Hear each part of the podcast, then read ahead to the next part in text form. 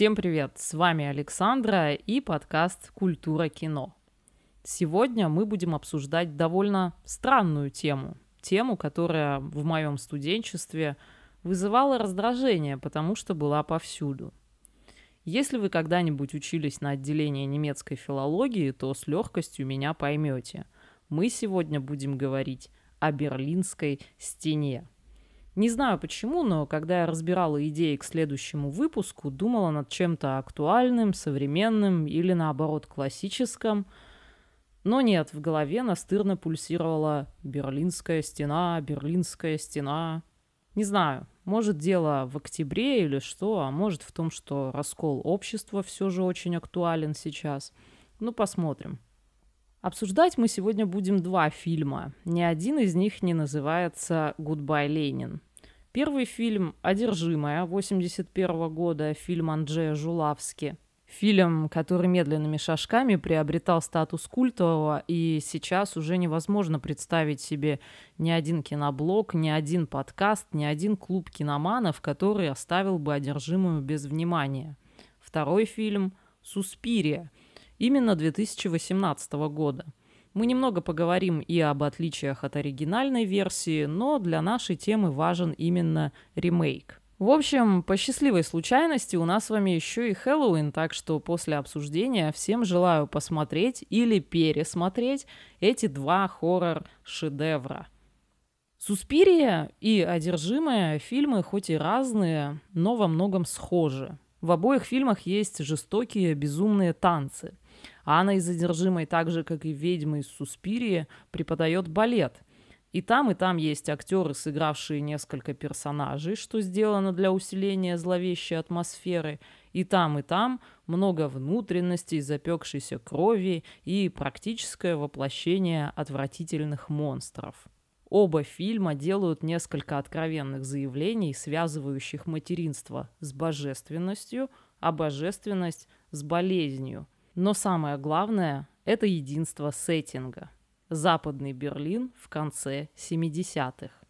Берлинская стена является постоянным фоном в обоих фильмах, но в отличие от большинства фильмов, где она играет заметную роль, таких как, например, «Шпион, пришедший с холода» или «Жизнь других» 2006 года, стена не является препятствием ни в «Одержимой», ни в «Суспирии». Скорее, это щель, трещина в мире, через которую зло способно просочиться в нашу реальность. Как мы знаем, существуют две Суспирии, и хоть они обе про ведьмовской кружок в балетной школе, фильмы в действительности совсем разные. Первую Суспирию снял Дарио Арджента в 1977 году. Действие там происходит в балетной академии Фрайбурга. Это небольшой городок на юго-западе Германии. Танцовщица Сьюзи Бенниан приезжает туда из Штатов совершенствовать свое балетное мастерство. Но буквально в первый же день начинают происходить какие-то мистические события. Суспирия стала культовым хоррором благодаря своему абстрактному, сказочному визуалу и экспериментальному освещению. Интерьеры и декорации были вдохновлены еще немецким экспрессионизмом – если мы вспомним кабинет доктора Каллигари с его огромными тенями и угловатыми интерьерами, то с легкостью проведем аналогии. Не учитывая, однако, потрясающий новаторский визуал, «Суспирия» 1977 года – это просто фильм о злобных ведьмах. Чего не скажешь, однако, о его ремейке, или, как говорит Тильда Свинтон, кавере – в 2018 году вышла новая «Суспирия» Луки Гуаданино. Он перенес действие из Фрайбурга в Западный Берлин и сделал фильм о Германии, нежели об американской балерине, попавшей в руки ведьмам. Чтобы нам понять, что там скрывалось за всеми танцами, нужно немного окунуться в историю этой страны. После Второй мировой войны в Германии все еще осталось очень много людей, идеологически приверженных нацизму. Вся история про нацизм попала в немецкие учебники только в 60-е годы, и только тогда в умах молодого поколения начал закладываться будущий культурный сдвиг. Где-то в это же время в Западном Берлине возникает леворадикальная террористическая организация под названием РАФ – Die Rote Armee Fraktion – или фракция Красной Армии, также известная под названием группировка Бадер-Майнхоф в честь двух из ее основателей. В целом концепция РАФ была такая. Они считали, что национал-социалистическая диктатура все еще продолжает оказывать прямое влияние на современность Германии, и этому нужно помешать.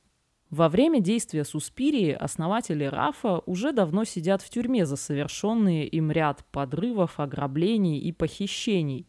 Но именно в 1977 году их приговаривают к пожизненному заключению по обвинению в убийствах и терроризме – в этот момент на сцену выходит второе поколение РАФ и дает начало событиям, которые будут называться «немецкая осень».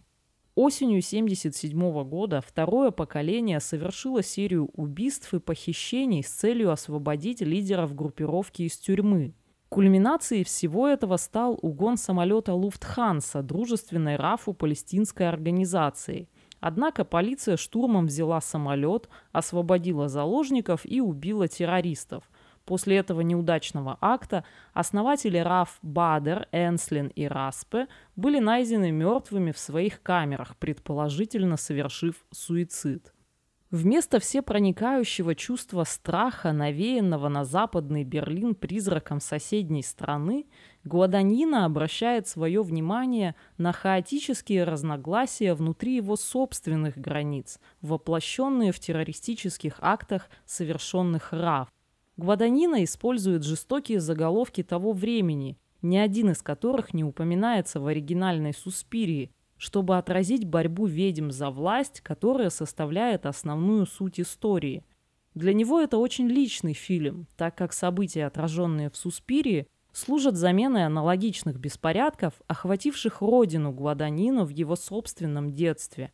Речь идет о красных бригадах и Коса Ностра, двух преступных группировках, действовавших на территории Италии в 70-е. В то время как фильм Гваданьина не выносит никаких моральных суждений по поводу деятельности РАФ, Анджей Жулавский в «Одержимой» не пытается скрыть свое презрение к тоталитарному Востоку, хотя и демонстрирует равное презрение к аморальным спецслужбам, действовавшим Запада. В оригинальном сценарии Жулавский упомянул о том, как Толстой писал Анну Каренину. Он задумывал этот роман как историю женщины, что бросает своего мужа и сына ради другого мужчины, разрушает семью и отравляет жизнь всем вокруг.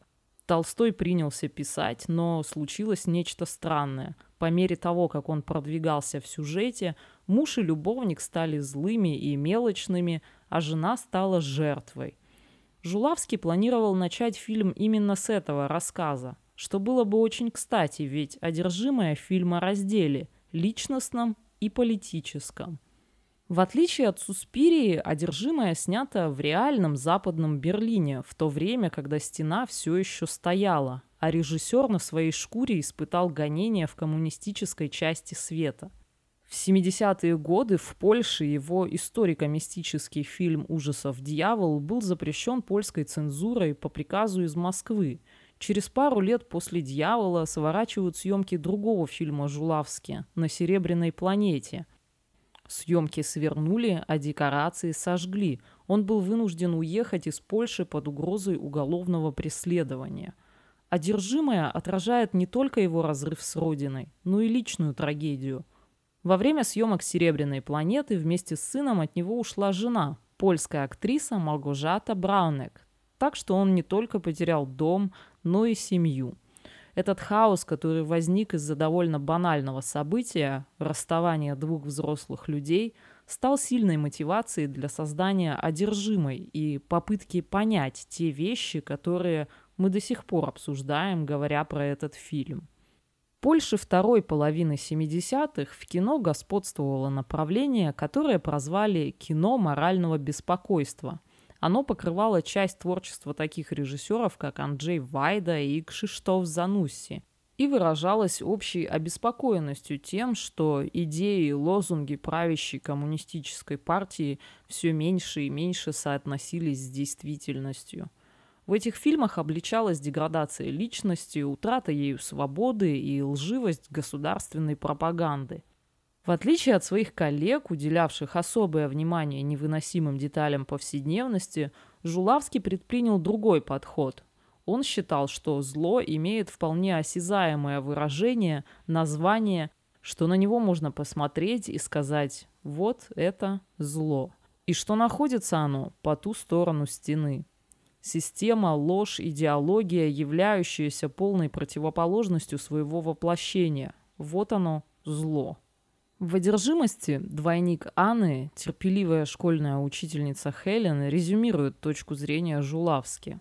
«Я пришла оттуда, где зло легче определить, потому что вы можете увидеть его во плоти. Зло становится людьми, так что вы точно знаете, как оно может вас изуродовать». Но почему зло приходит к этой милой женщине, которую играет Изабелля Джани? Или оно пришло к нам всем?»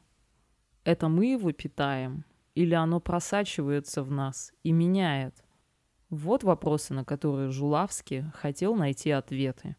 Берлин намеренно выбран местом действия картины, окруженный стеной со всех сторон, за которой огромная коммунистическая империя. И, конечно же, из-за этой стены зло просачивалось и в их жизнь.